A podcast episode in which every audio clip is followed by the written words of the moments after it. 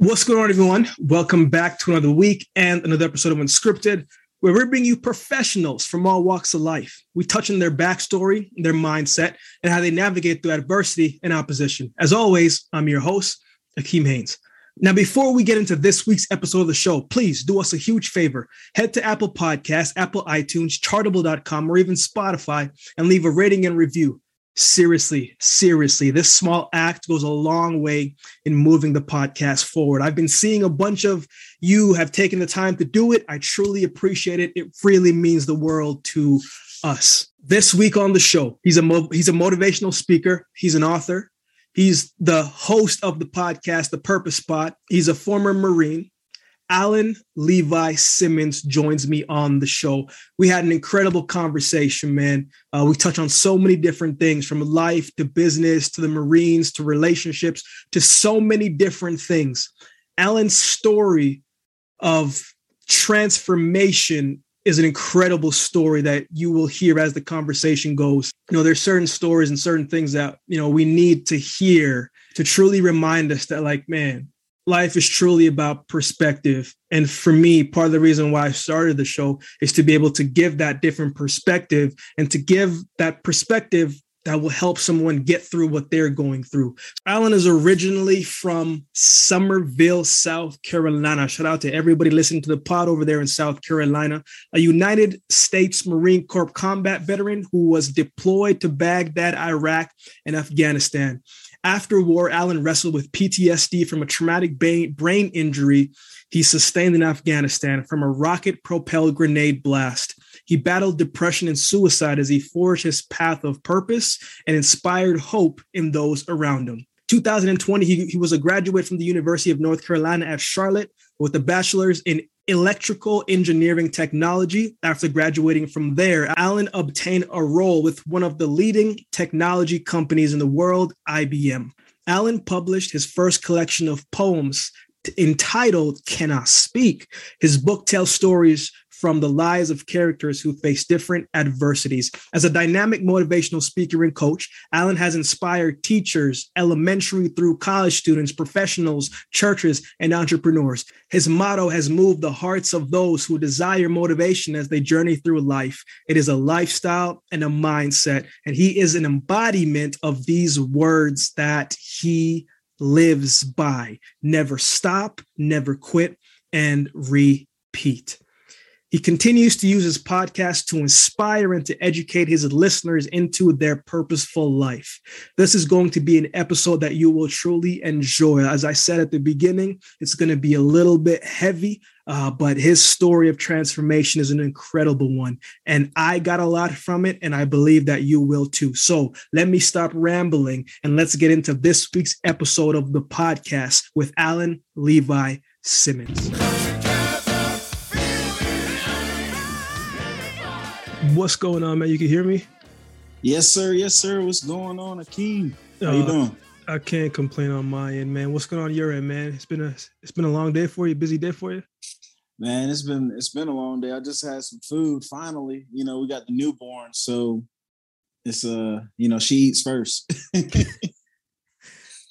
Man, uh, one of my later questions is is is talking about the newborn, man. But before we even get started, what's that been like?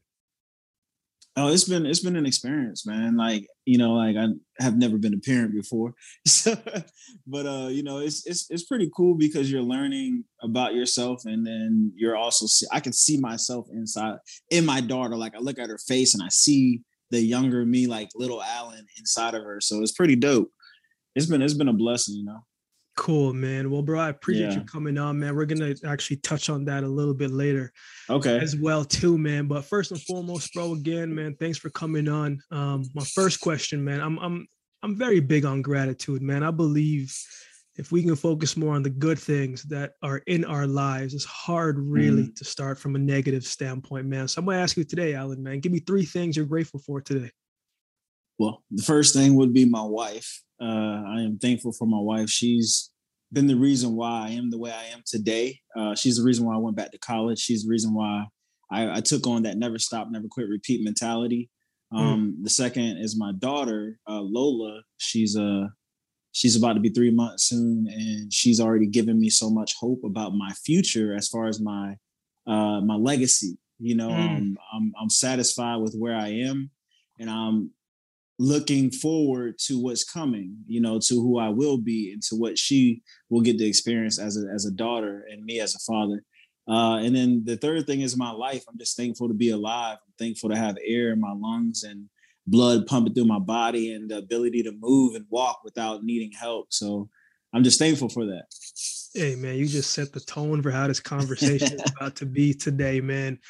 Um, in order to understand the person, right, I like to go back to the backstory, right? Because if we mm-hmm. can understand how a person was brought up, you ever heard someone say, man, how is this person like this? How are they acting like this? Well, chances are, if you go all the way back, you kind of get an understanding of how the person are today, man. But so we got to yeah. go back to Summerville, South Carolina, man. As as I was doing my stuff, you know, getting my stuff in order, I understood that your grandmother played a big part in your life, mm-hmm. man. Um, walk me through a little bit of your upbringing for you, man. Yeah. I, I like how you asked that, because when you said, like, we got to go back, we got to go back. I literally, like, the first person that came up in my mind was my grandmother. Um, like, whenever I think about the past, whenever I smell cinnamon rolls, or when I smell bacon in the morning, or, you know, like when I smell breakfast being ready, I think about my grandmother. Um, when I when I look at the fishings and, and boats and vans and, and stuff, it just brings back those memories, because my grandmother was a hands-on woman. Yeah. You know, um, she was one of those old Southern women, you know what I'm saying? Like, you know, one of those ladies that's that's going to work in her uh, nightgown, you know. Um, but um, but yeah, man. So I, I, you know, I'm from Summerville, South Carolina. It's near Charleston, and my grandmother was pretty much a, a, a huge mother figure to me, because my dad and my mom weren't married, uh, you know. And my mom left when I was younger. I was probably like four when my mom and my dad split. But uh, I stayed with my grandmother and my dad, you know, and um, and my grandfather, you know, and I was around all my cousins. So she gave me that foundation of uh, love, family, and uh, my spiritual walk as a Christian. Um, she really was the foundation for that. Man, grandmother's love is special. Um, it's warm, it's caring, strict at times, as you know, and and and but the tongue and the prayer of a grandmother is always strong. Um, mm-hmm. But there is nothing like the love that a son has for their mother and a daughter for their father. What did that do for you mentally, man, when when your mom wasn't really in the picture like that, man? It, it, did you feel, and this will sound like one of those oxymoron questions, because it's like your grandmother's there, the love is there, but mm-hmm. not fully your mother. Did you feel loved? Yeah. And I, I know what you mean by that. It's like, I know you, I know you're getting love from a mother figure, but did you feel that love? You know, I, I, for me, my mom played a huge part on who I was as a man, um, mm-hmm. as a young boy and to a man, a womanizer, you know, um, just never seen the value in Black women. I didn't know I was going to marry a Black woman, honestly. Like I, I, I literally was like, oh, I hate Black women, and they're mm. they're just irresponsible. I never really understood why I had that mentality yeah. until I was like twenty-one, and I was like, wow. I was like, my mom is the reason why I feel this way. Mm. Um, you know, and I had to go through uh, some growing pain, and I asked her to write me a letter, because she's still alive. She's I haven't seen her since I was a kid, uh, like a teenager. I haven't seen her since I was probably like thirteen. I'm thirty-three. Um, but, you know, we text here and there, uh, and I told her to write me a letter, and she wrote me a letter about what happened to her as a kid, you know, and how her mother moved her to New York. She didn't get to have an education. She had to work at an early age. So it's just like, you learn all those things. Yeah. And, uh, I could see that I was missing that her as a mother, but I have a lot of women and a stepmother who have played a part in that role. So like you get ten people playing that role of mother, and it's actually, it's better for me, um, but it's also good for me to heal, you know, so. Man, that's such a great way how to think about it, man. Uh, uh, that I'm sure reading that letter must have been a lot of different things, a lot of different emotions, you know, but like I always tell people all the time, man, I'm like, man, you got to be able to understand the history of why certain cycles are repeated Mm-hmm. And only when you can acknowledge the history can you be the one to say, you know what, I'm not going to do this. I'm going to do something differently. Man, my next question, man, um, I'm going to read something to you and then and then we can kind of go ahead and tap into, man, this is something that mm-hmm. one of your teachers said about you. So okay. now we're talking about, you know, the young adolescent, Alan, we're kind of in the midst of high school in a sense, right? Your teacher mm-hmm. said, um, I knew he was going to find his path. It was never going to be scripted because he was writing it as he was doing it because mm-hmm. he always did it his way. Uh, mm-hmm. sh- she knew that teaching you um, in high school. So during high school, man, what, what things were you trying to figure out in life and about yourself mm-hmm. at that time? Yeah. You know, the awesome thing about that is, is that I wasn't the purposeful guy that I am right now. I wasn't like motivating, inspired. I was the loving, like I get along with everybody. You know, Alan loves the ladies. That's all they knew. And then Alan was playing football. Alan was running track. Alan was wrestling. I was going out there getting it. And then I also um, was connected with my, like when I say mothers, like my teachers, a lot of those women I would call Ma. Hey, Ma, I went to church with some. I hung out with some, like it was in that relationship continued thereon. So just in high school, I was in a place where I was trying to figure out who I was. I did not know what I wanted to do after graduating. So it was it was crazy that, that people saw what they saw in me. And I and I, I hear from a lot of other people, they see this greatness inside of you.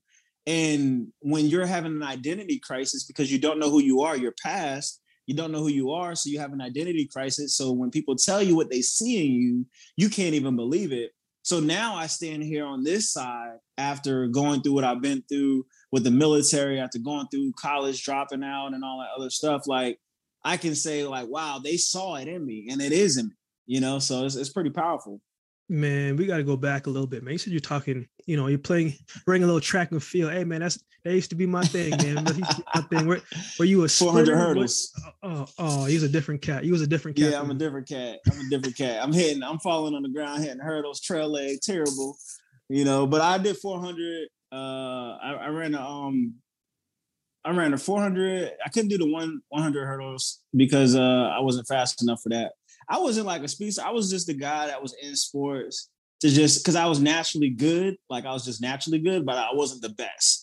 And um, that thing is haunting me now is because I'm just good at a lot of stuff, but I'm not the best. And that's where at age thirty-three I want to be. But we'll talk about that later if you want. But um, yeah. but yeah, man. So so you know, your teachers were saying all these things, and maybe you couldn't understand at that moment. You know, usually a lot of times certain things are foreshadowed until we mm-hmm. until we're cognizant enough to understand, okay, that's kind of what they meant. But when you were going home, man, your grandmother and your father was there, man, what what, what were some of those conversations that, like with them? Just trying to figure man, it out at that point. So so just at that point, yeah. like when I was with my, so my grandmother had passed in two thousand one. Oh, man. Uh, like, so nine eleven, my grandfather passed, grandmother passed, like all of that happened in, uh, in that, that span of the early two thousands. Um, so in high school, you know, I had my dad, my stepmom, my sister, my older sister, and my family, we're different. You know, like when you, you see people sitting down and father, son having a talk and mom is talking to the son, like my, my family, it was the Southern, like we live in, in the dirt roads and like, you know what I mean? So I come from a different background. So the people that, the person that people see now, Um, I would have never thought that I would be this guy because of where I come from. You know, dad's a truck driver, Army veteran. Mom works in the uh, record center at a, a hospital. You know, uncle's truck drivers. Granddad, he he worked with his hands on a farm. Grandmother, Bible, church, prayer meeting. You know, like it's not that yeah. kind of lifestyle. You know, so you wouldn't say like, oh, Alan would be an engineer. You know, you would never guess that, but somehow, some way, they saw this greatness, this exponential greatness inside of me just by my personality and who I was, even when I couldn't see it. And, and, and it was like that in relationships. People would be like, yo, why are you hanging out with these people? Like, I, it, you're better than that. And I never could see it because I was always the one dragging myself through the mud because of my identity, because of what I've been through. So you just said your army, uh, your dad was an Army veteran, man. And yeah. I know, I know you did two stints in the Army, but what, what, yeah. what made you get to that point? Like, how did you get there? What what made you think that this was a route that you could take, or did you want to take, or did you feel like, you know, this was oh, a family yeah. thing to do? How how how does that process from a young adolescent to say, you know what, I'm going to go in here and dedicate my life? See, you, Akeem, you're gonna get it. You're gonna get this this weird answer, because I did not plan to go in the military. I went in the military because I was supposed to become a father. That's the funniest part. That's the it's, it's funny in a sense now today when I talk to people about my story and they hear like, oh, Iraq, Afghanistan, they hear R P G explosion, they hear uh, traumatic brain injury, and like they're like, they look at me and they're like, well, why did you do it? And I'm like, well, because I was supposed to be a father. I was going to go to school for elementary education and at South Carolina State, and I find out from, you know, when I'm I'm a young dude out here living life. And, you know, this girl says she's pregnant. My ex-girlfriend said she was pregnant. She was, but it wasn't my kid. They they lied. They lied mm. and they got me uh, into the Marine Corps. I went into the Marine Corps because my buddies were going in. It was the right thing to do. I didn't, you know, I, I'm from a good family to where we take a, I take care of our responsibilities. And I was going to step up. You know, I didn't know what that looked like at that time, but I knew I had to do something. So I went in because of that. And I owned it. You know, when I I, I kind of, I was uh, meritoriously promoted to corporal, which is really big in Okinawa, Japan. I was promoted within two years to E four. Uh, I went on two deployments in my my four years in the Marine Corps. Like it, it was crazy to see how great I became inside of the military, even though I wasn't supposed to go into the military. Yeah, man. You know, it's one of those things where it's just like, you know, it's it's it's it's probably that structure. Right. That mm-hmm. that you don't really have to be searching for much. This is what this is the mission at hand. This is what we got to do. And you already seemed, you probably, when you look back now, you're probably able to connect some dots, but like hard work was already yeah. instilled inside of your gene, your mechanics from what you were seeing. Yeah. But man, let's talk about that experience, man. two thousand eight mm-hmm. was your first tour in Baghdad, correct? Mm-hmm. Um, yeah. Now, now, what was that first experience like? What was going through your head? Were you just like, wait a minute, did I, am I really about to be over here like this? Yeah, that it's, it's crazy because I always knew my number would be called. I was like, I just have bad luck. I'm going to get in the military because I got somebody pregnant supposedly, and they're going to send me to war. And lo and behold, Um, I'm I'm in Okinawa, Japan. I just got promoted to corporal off of the meritorious board. So it was a big thing. Went against the whole battalion, and myself and a friend of mine got promoted to E four. They asked us, they said, hey, we have this uh this this uh role or opening for E four for Iraq. Which one of you guys want to go? And I looked at him and I was like, I'll go, because he just got married. And I was like, I'll just go because I'm single, don't have a family. I'll go. Didn't know what that meant. I just knew I was going to go somewhere, to Iraq. Yeah. So um, I get to Iraq, man, and I'm working uh, with the Joint Operations Center, which is like a multi-unit. You're working with the British. You're working with the uh, Australian guys. You're working with the Army, Air Force, Navy, Marine Corps. And it's like everybody all in one bubble. Um, I was able to experience some great things uh, working there uh, and providing the information that I provided out there. It was really great. But, you know, you had those vehicle explosions in Iraq. It's a different war than Afghanistan. They're blowing themselves up in Iraq. They're blowing up vehicles in Iraq. They're just driving into a crowd of people and boom. Mm-hmm. So um, there was there was there was a lot of that. There was a lot of uh, indirect fire, which is like just random rounds hitting your camp, hitting your area, uh, mortars, which is little, little rockets like yes. landing in the area, you know, um, and it was just. It was chaotic, but it was more controlled because I was in the center in Baghdad and it was in the green zone. So like they were out in town just shooting stuff over, you know, in our area. Um, so Iraq was my my intro, my entry uh, level course to yeah, no uh, to war. You know, if I would say that our, Afghanistan was just a different beast. Man, what what? When you came back, because and we're going to parlay into into into uh, uh, when you went back for your mm-hmm. second tour, man, what what questions were you asking yourself during that time? And and and did you find those answers during that time, or were you just seeking? Like, what were you asking yourself? At that point in time, I was I was not sure if I was going to come back home, you know, and it was one of those the reality checks. It's like, all right, you know, you're signing, you're making sure your paperwork squared away with your, your life insurance. You're making sure that you have your last wishes. You make, you, you know, like you're about to go someplace that you're not supposed to come back from. Ideally, like things happen over there. You never know what could happen. Um, so I was just really in the Marine Corps, you learn how to clear your mind from yeah. a lot of things, and you become a robot. Just like in, in as an athlete, you know, like you, when you when you train, you train, you train, and it's time to perform. You shut off everything. You could have had a stomach ache earlier. You could have had a hurt pinky toe earlier. It doesn't matter. You shut everything off and you focus on the mission. And that's what that whole uh, deployment was like. So it's like being detached from yourself, but still operating. And that's what you have to be like at war. So it's not like I was like, man, you know, when I leave here, I'm going to start a business. Like, bro, I'm telling you, like, I was like, you know, when you're living on the edge, that's what we did in the Marine Corps. Like we're we're we're living as if today was the only day we had, you know. Um, so like there's a lot of growth that can be seen in my life from where I was as a young guy in Iraq to where I am now. But you know, like at that, I got this gotta be honest. At that point in time, I wasn't.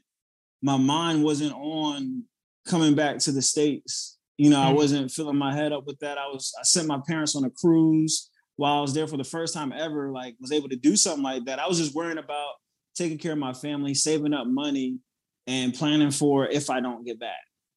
Mm. So, so when you went back the second time, you didn't even really think too much of it.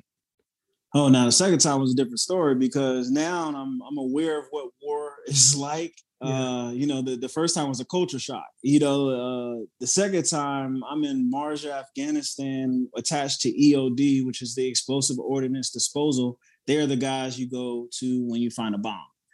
Um, I was with them in Afghanistan, and I was in charge of the I E D course, which is the improv or improvised explosive devices. And you pretty much think about anything you could turn into a bomb, a cup, you know. They, um, they'd find a way to do it. Yeah. Yeah. So like I was in charge of running a course uh, and bringing in all the new people that were coming in uh, overseas. And I would take them through this course and teach them how to find bombs. Um, I went, I took Lance Armstrong and Robin Williams through the I E D course at one point in time, which was cool. Um, but at that time, man, like I, I, I, uh, I was going through this thing where I was trying to be accepted mm. because I was, uh, an electrician, and I'm with these infantry grunt type guys that are living on the edge all day, every day.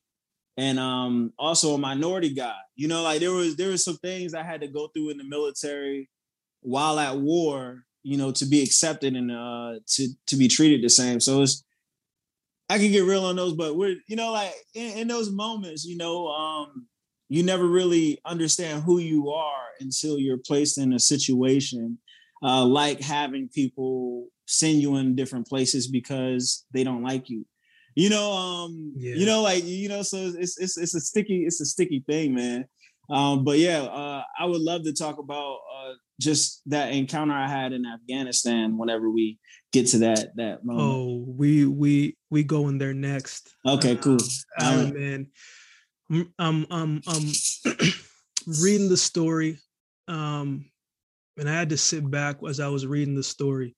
But for our listeners and for those who are going to be watching, you know, I have to, I have to, I have to paint the picture in a way where you can answer those missing pieces and those gaps.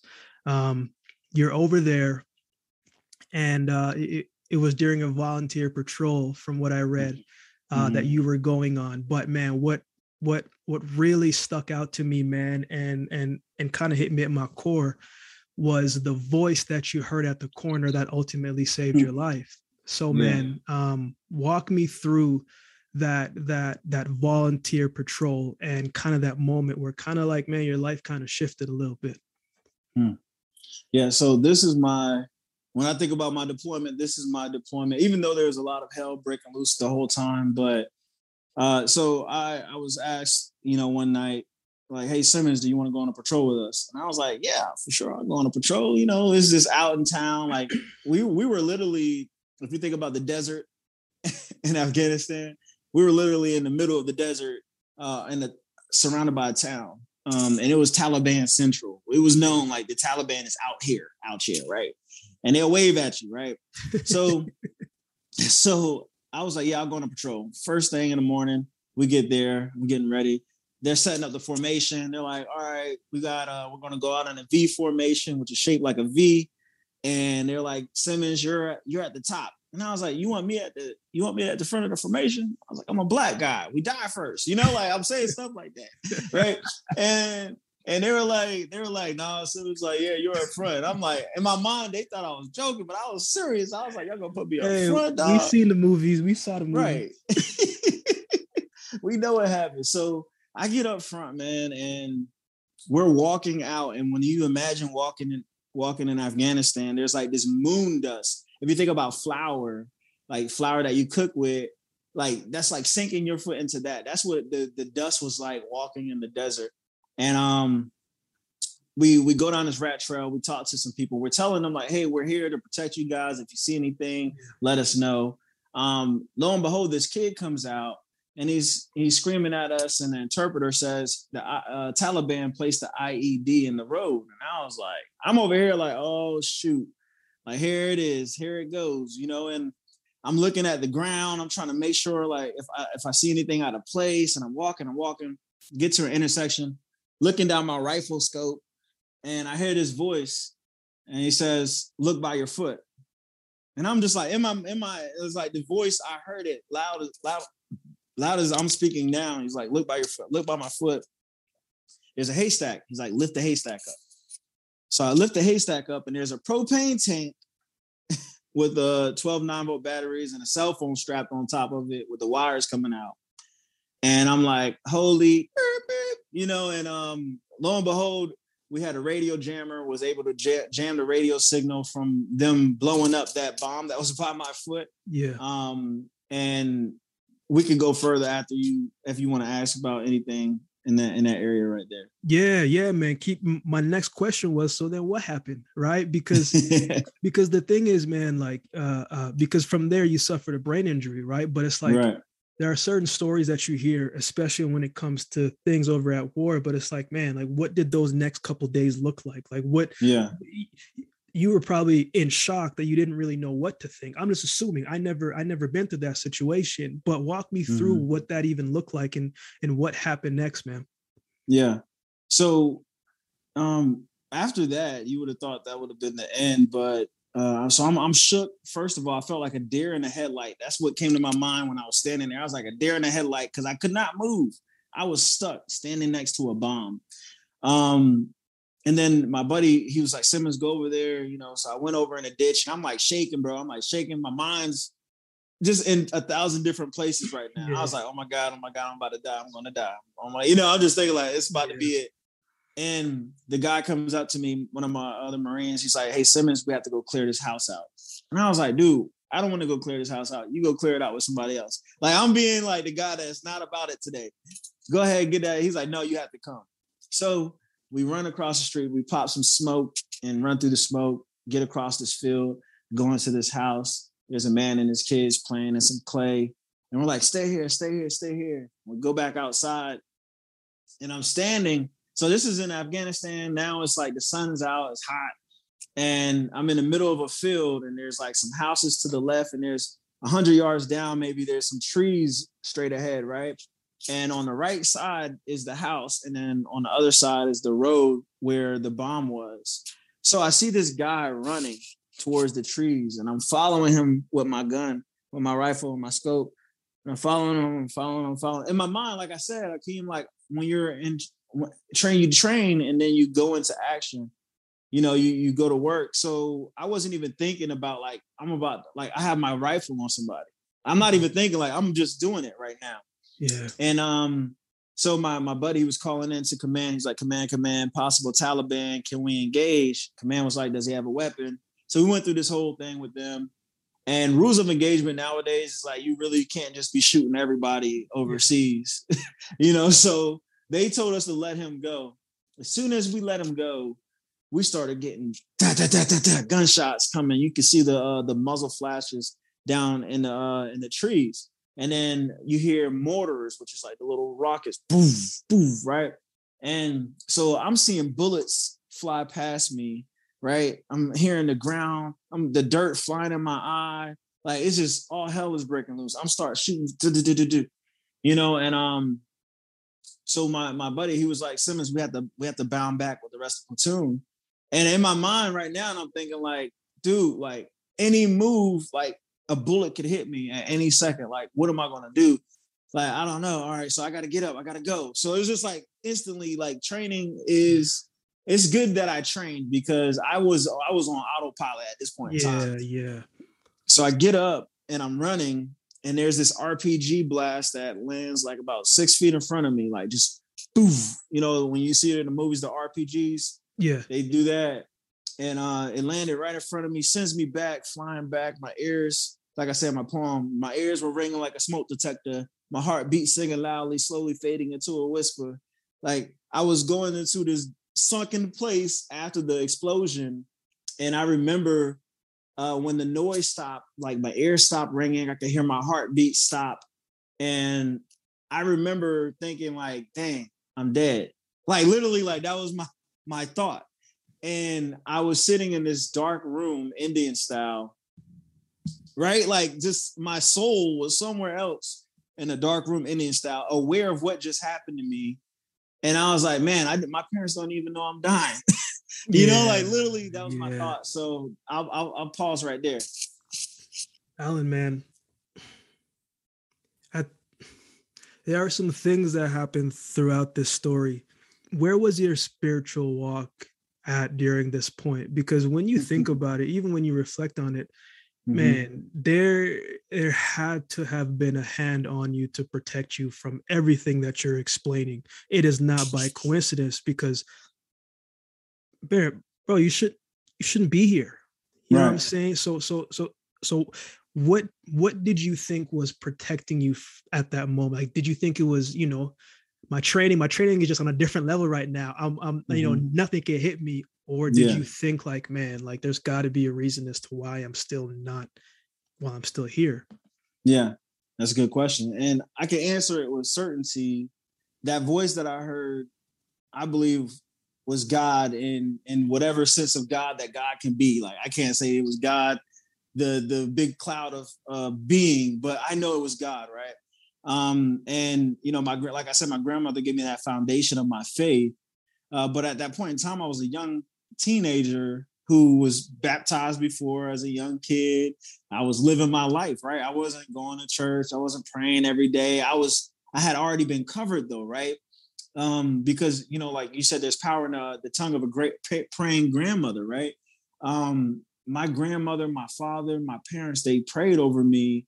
And I really did feel that hand over my life when I was bullets literally hitting beside me. Um, the voice speaking to me, you know, it could have been, oh, my training, my, my subconscious speaking, but I knew for sure it was spiritual. It was something bigger.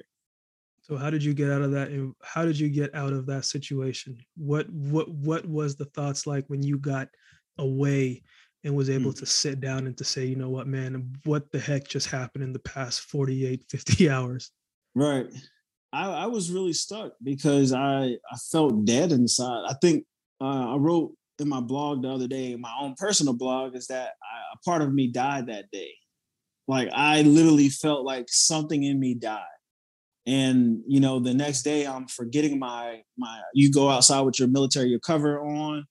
I was forgetting my cover inside. I forgot my rifle in the tent and I'm, I'm falling asleep in the middle of conversations like narcoleptic and I'm having nightmares and I'm easily startled in my sleep.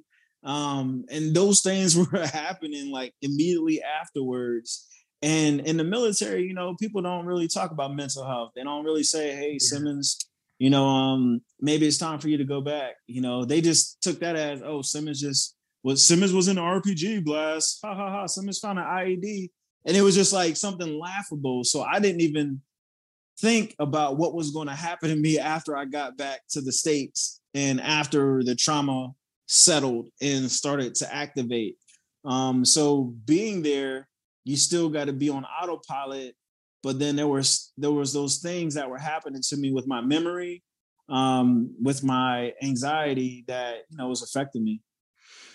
Alan, I was having a conversation with my uh, uh, fiance's dad one day, and uh, mm-hmm. you know we were talking about life, um, but he was a former Marine, Mm-hmm. And we're talking a little bit about mental health uh, for him growing up and for his brothers. And then um, when he got into the Marine Corps and that whole situation behind it.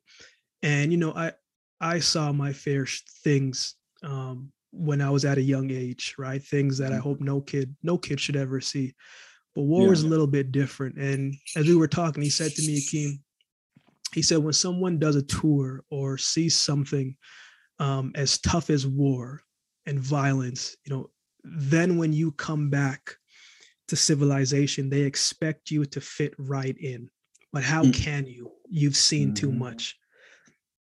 How did you deal with that coming back into civilization, Alan? Because your whole perspective is a lot different than others, right? Mm-hmm. Um, you know, I, I'm I'm assuming, you can clarify for me, you were probably a bit more anxious than than normal. You were probably a little bit more annoyed, hesitant, probably. You know, I'm a person that even wherever I go, I like to know where the exit is. I don't really like too mm-hmm. much things behind me, right? Because right. I like to know if something happens and I can, yeah. I can, I can be out, right? Yeah. But, but I know it was, I know it was tough. What, what, walk me through how you got acclimated with civilization, with mm-hmm. this new experience that you've had that not many people are privy to. Yeah. So thank you for asking these great questions, by the way, Akeem. You're doing a great job. So appreciate you, man. So I would I would say that, you know, when I when I first got out, you know, I had to worry about what was I going to do next, because I got back from Afghanistan and immediately I was getting out of out of the Marine Corps. So yeah. It's like there was there was no like, oh, I just went through this traumatic experience. Oh, now get ready for college, figure out a way to survive. I'm over here applying for colleges. So like, I'm not even able to like sit and mellow in my mesh yet, or even focus on what happened to me. Um, I'm over here trying to figure out where I'm about to be. I'm, I'm from South Carolina, but I'm in California right now. Right. Yeah. So make a bad decision in a relationship. Oh, I, or jump into a relationship just to move all the way to Virginia. But God's plan was something else, because I needed to be in Virginia. And the way I got there was through a relationship, which failed because the person was miserable.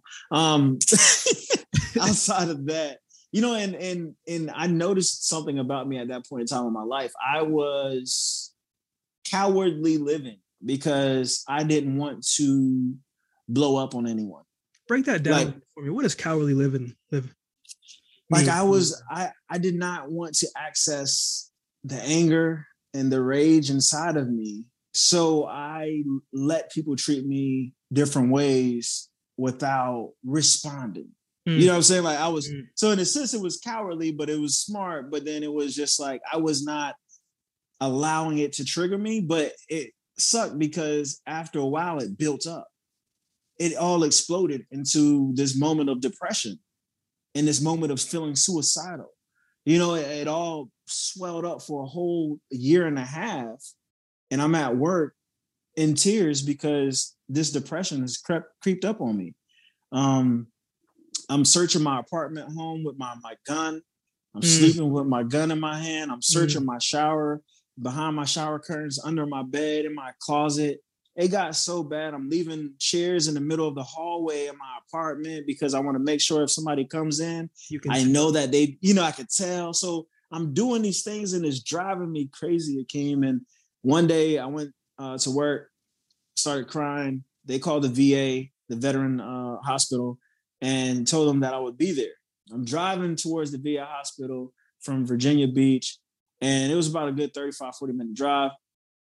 Call one of my Marine buddies because I felt like killing myself, you know. Um, but I, I, I don't know where your next question no, is. But keep going, keep going. Okay, keep cool. Going. So, so I called my buddy who happened to be with me in Japan, and he was overseas in um, Afghanistan as well, and he lived in Virginia. So this it was an awesome setup to where I called him. I'm like, man, look, I'm about to kill myself. I'm going to crash this car into a guardrail, into another car. I don't know. I was like, I, I can't make it to the hospital. Can you pick me up from my apartment? He's like, Simmons, I'm at work. I was like, bro, I'm going to kill myself. He's like, dang, you know, all right, I'm, I'm going to be there. You know, he had to leave work in order to come support me. And, you know, I, I, I was clueless because I never felt like this before. I never felt like killing myself. And, you know, so I go home, light me up a cigarette. I'm right, pouring a bo- bottle of liquor, just like I'm feeling all of this thing inside of me that yeah. I can't explain, right? So I'm drinking, I'm smoking. We we drive me, he drives me to the hospital. We don't say a word in the car. I get there. The lady says, "What's wrong?" The moment she said that, I could feel something break inside of me because I did not know what was wrong with me. Mm. So, you know, that, that we have that. They tell me they're going to lock me in a room or they can give me some medication. I took the medication. I didn't want to get put in a room. I didn't want them to take my shoestrings and my belt. You know, we, we know what that means, right? Like, yeah. They're going to put you in a room. So I go home, take these pills. I want to say a couple of months pass. I'm taking these pills and I have this deep, dark thing come over me again with suicide. And I, it's nighttime, Akeem, and I'm by myself in my apartment. I'm usually surrounded by a lot of people, but this time I'm by myself. I got my pills. I got my alcohol. I got my gun. Yeah. And I'm like, literally like, dang, I feel like killing myself. And like that thought just kept coming to my mind, like all of this anger, all of this anxiety, like it turned into me wanting to end my life because I was like, I have no more purpose. I'm dead. You know, I feel dead inside.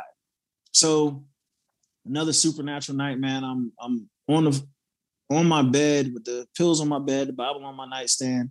My grandmother gave me this Bible that um I had, I kept with me all the time, put it oh, on my nightstand. Grandmother Bible is like this big. Yeah, yeah, you got the old school Bible, right?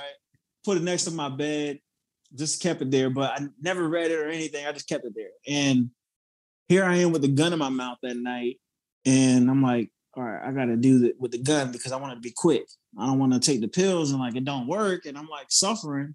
Mm. So I put the, I'm putting the gun in my mouth, bro. And I'm like, never been in this situation. Never thought I would be in this situation. And I literally thought to myself, I said, no one is here to stop me. Mm. You know, like all the people in my life, I had no one to stop me. Uh, because no one knew what I was going through. And God speaks to me again. I swear, bro, God spoke to me and said, who are you to take your own life when I brought you from the land of your enemy? Like, mm-hmm. like if you can hear yourself speak in your mind, but then you hear another yeah. voice, that's what I heard. And I broke down crying. That same voice from Afghanistan, I broke down crying and I pawned my gun the next day when I woke up. So, man, that's, you know, that's, uh, that's three times the Holy Spirit intervened mm-hmm. and planted something inside of your heart. Obviously, when you have that moment, um, it, it it still takes work to fully answer and to still kind of believe what the heck was being said. Mm. So, Alan, my right. next question is, you you you heard this voice again, and it led you to a different path, but you're still seeking, still trying to understand at what point did you find purpose for your life?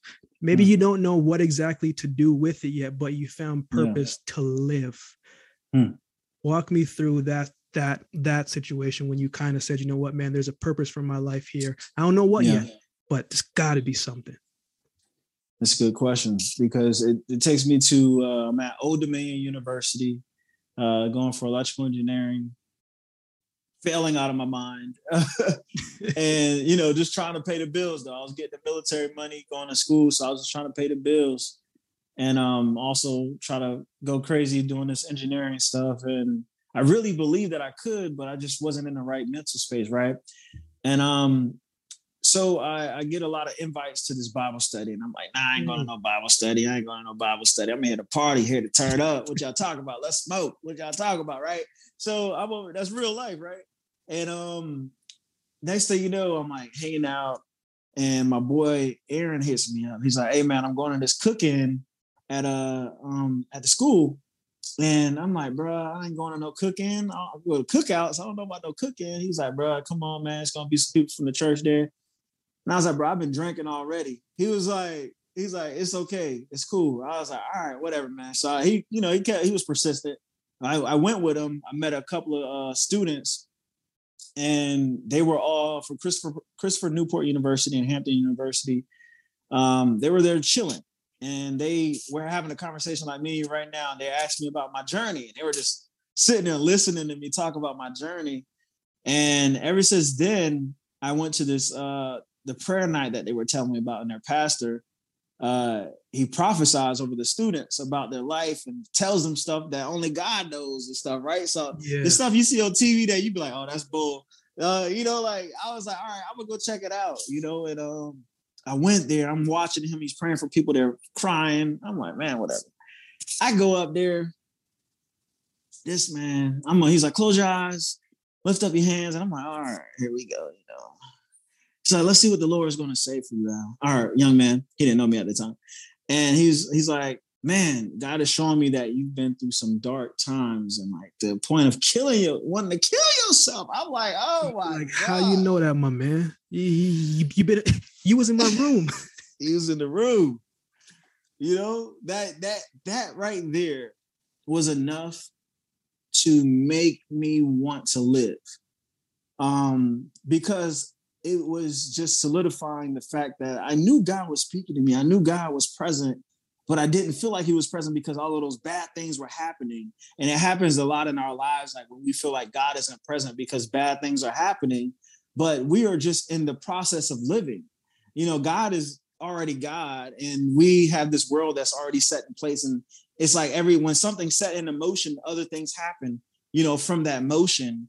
And um, so me finding God there, in a sense, I found God there, or he found me, and I started going on these evangelistic journeys with him. It was some stuff that you you got a Marine from Afghanistan, Iraq, P T S D, blown up. He's out here evangelizing to people, um, and not like, oh, come to church thing, but like I was going out there to pray for people. And it was crazy because I found purpose there, Akeem. I found purpose praying for people. My passion to see people happy, to see, to hear people say, man, Alan, I felt depressed last night. I wanted to kill myself. I'm like, hey, man, let's pray. Let's pray. Let's pray this thing through. Let's talk about it. You know, and um, so that's where I found my my purpose in, in a sense right there.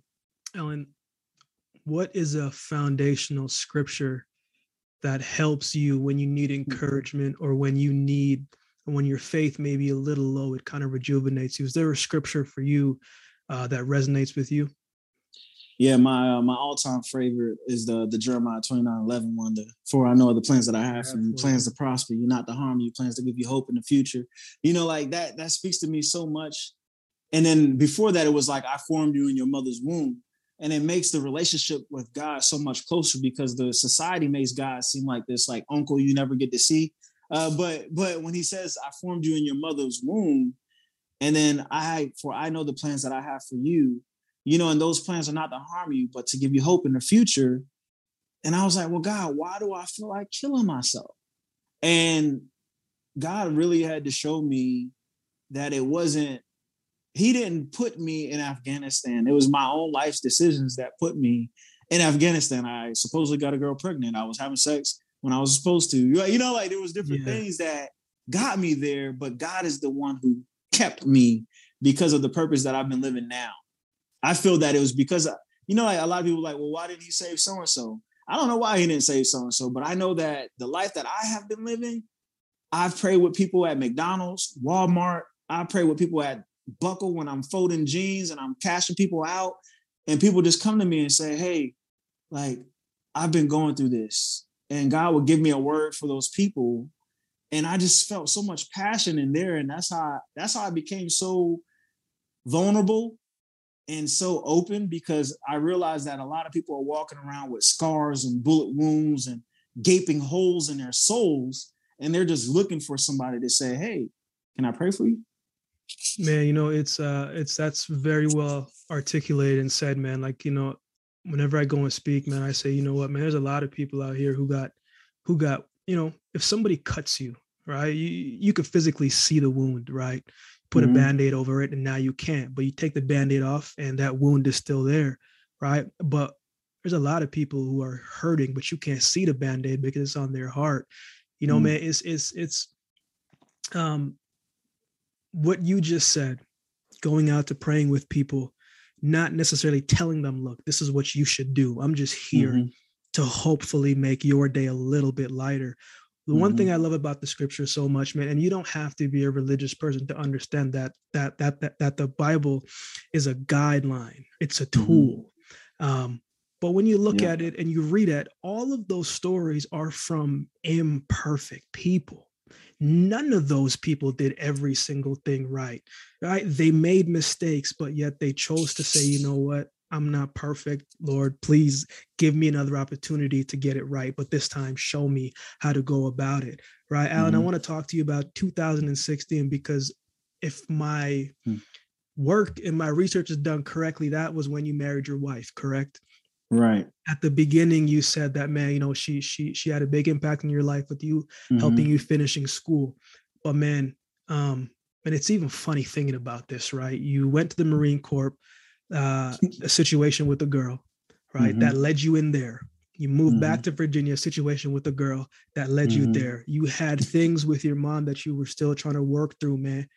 Mm-hmm. What made this one work? What made you say, you know what, this may be the person for me? Because that's a lot of work that you have to do within yourself. Mm-hmm. But in two thousand sixteen, man, who who who was Alan Simmons when she met when he met this young lady? Man, look, so like we uh we met when I was folding jeans at Buckle. Uh, it's a clothing store. uh, and she walked by, and I just saw her dress, and in my heart, in my mind, in my spirit, everything aligned. Was like, that's my wife. Like, I didn't even see her. Like, I saw her dress, and like, I could feel her presence. I could feel like, I was like, that's my wife. And I was like, hey, I like your dress, you know? And um, she comes back like a couple of minutes later, and she's like, I'm sorry, what did you say?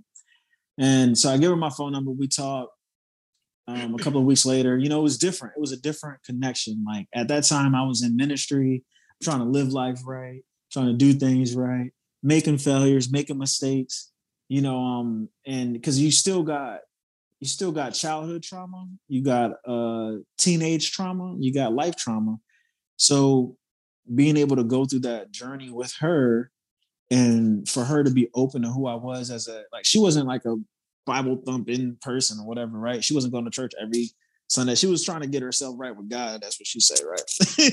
You know, when you go back and you like, everybody trying to get back, I got to get back right with God. Um, but, you know, it's awesome because like, she was at a place spiritually, like where she was searching, and I'm, I'm in the works. Like, I'm helping with ministry, plant. I, I moved down to Charlotte to help plant a church. So I didn't move to Charlotte for a woman. Right. I moved down there for a mission and a purpose for God to go help people in Charlotte. So that's how I got to Charlotte from Virginia, which was amazing because I was about to be homeless.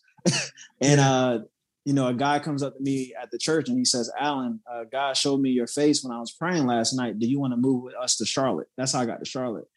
Um, so my wife, like, I dated her for about a year and a half, or a year, was engaged for like six months. And then I married her. And I feel like it was the best, best decision because it was the best time. Like, you talked about, like, all those other times things were happening. I'm not, I'm not even perfect now, but I've matured so much um, over the years that at that moment in time, I was like, you know what, this is what I want to do. This is who I want to do it with. And I had to learn what it meant to be married. I had to learn what it meant to be a husband and to love and to be patient. Um, so she's worked with me a lot. I mean, there's still some chiseling happening. Hey, man, we all we all fall short of the glory, man. Uh, right. Alan, I got last two questions, man. Um, okay.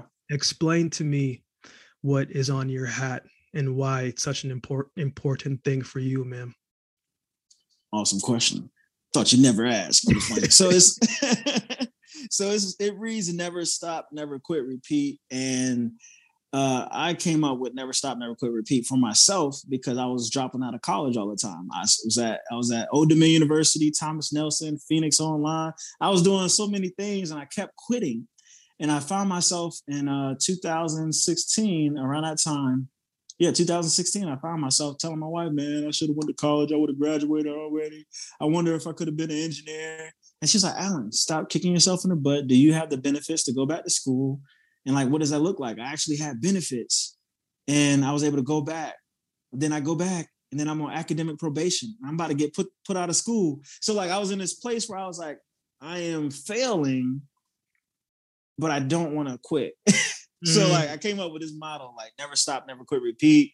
And then I started doing things. Like I started doing things with this model. I was like, all right, never stop, never quit, repeat. I'm starting this uh, nonprofit. I got uh, motivational speaking. I'm writing a book. Like, I'm going to do everything that I say I'm going to do. I'm going to do it all because of this model. And if this model is right, I will get to where I want to go. So you publish the books, you you speak at the schools, you uh, have your podcast, you interview so many people. You're on your. I'm on my third seasons for the for the Purpose Pod this year, and it's just like, if you don't quit, you know, if you don't stop and you repeat that process, like, what'll happen? You know what'll happen. You're a champ. Mm-hmm.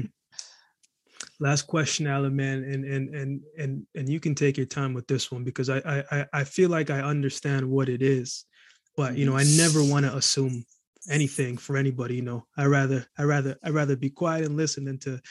Um, man, you said uh, you said somewhere you said um, you move on a meant to be path. Mm-hmm. I want you I want you to explain and break that down for me, man, because you know, in in in this time, in this era, a lot of times we feel like, man.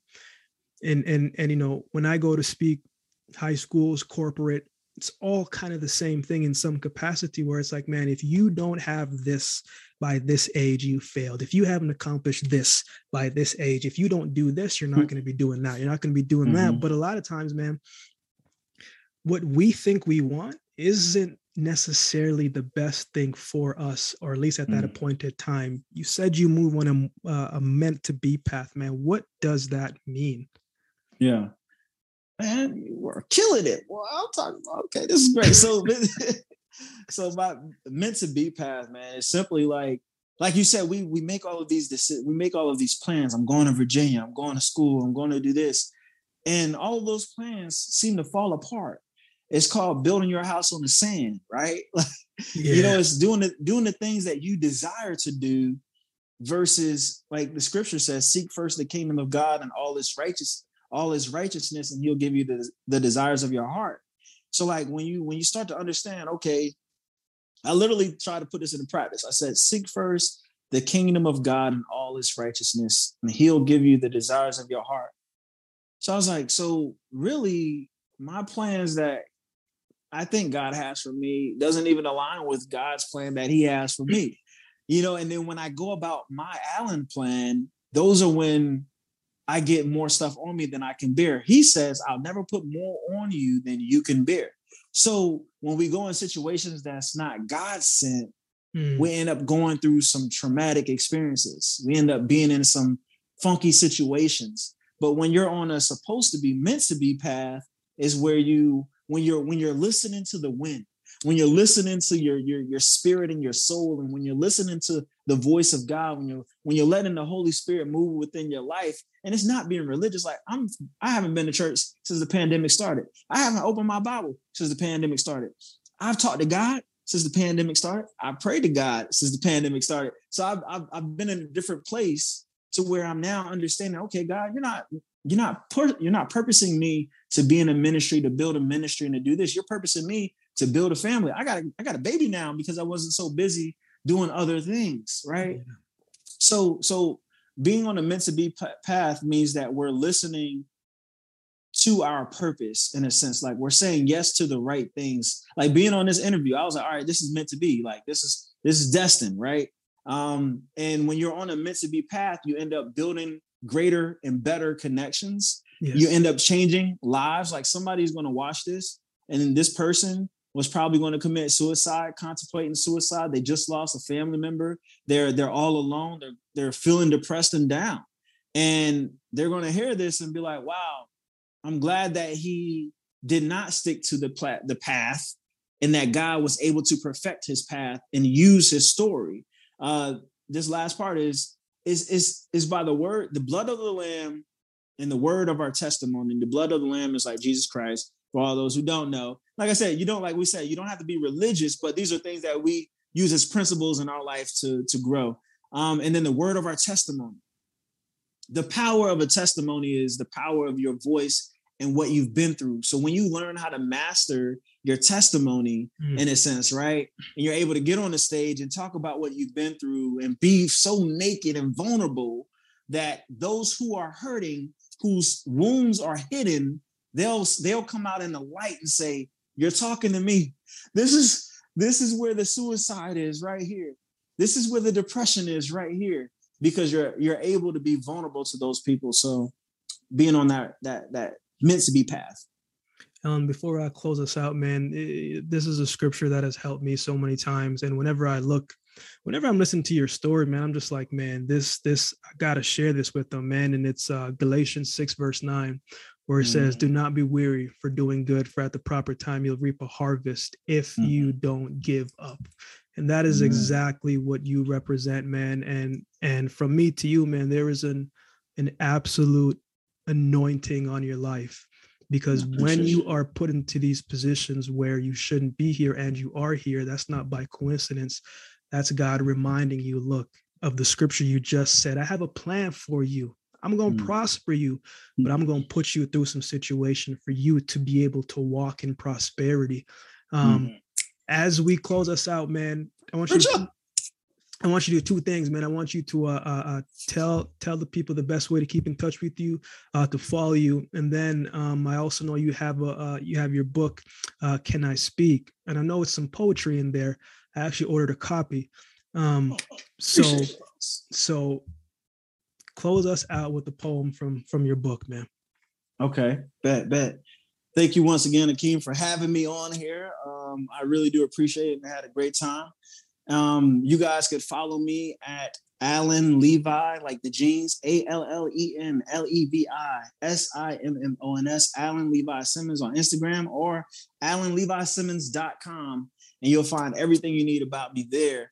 Um, and then I'll go off with this. Oh, oh yeah. I'm the, her- the host of The Purpose Pod. We're Purpose Pod. Yeah, we're going to plug that in. in March. Yeah, I got to plug that in. Starting back in March, The Purpose Pod. So check that out, YouTube. Um, Akeem, I've, I looked at your stuff, man. And I'm like, I got to sit down and like talk to you about like how you do everything. Like it's so the, the visuals, it looks great. Appreciate we'll you. talk about that. We'll talk about, yeah, we'll talk yeah, about absolutely, absolutely. Just wanna, yeah. Just want to let everybody know that you do great things. All right. So you, I'll, I'll do a poem. I'll do this one uh, to send us off. Don't let failure imprison your mind, bring scoliosis to your spine and leave you bent. You were born to be great, set aside to be great. Your every breath is more precious than diamonds and pearls. Step out from this world and take a leap into your destiny. Look into the mirror and see what others cannot. You are royalty. Your loyalty should be shown by how much you have grown. Seeds of failure and success have both been sown, but please don't step down from your throne. Keep marching, keep moving. You are almost home. Did anyone hear your story and said your story had no meaning? Did anyone hear your dreams and instructed you to stop dreaming? If so, let them go. Let them watch God take you from the valley into your promised land. Take my hand as I remove you from this quicksand. Fly with me. Gather your feathers. Lift up your head and aim to the stars with me. Stretch and reach the heights with me. Unbreakable people will be tested by pressures that measure their durability. Do you believe in your ability? Do you believe in God's ability? You are unbreakable. Couldn't think of any other better way to close it out, man.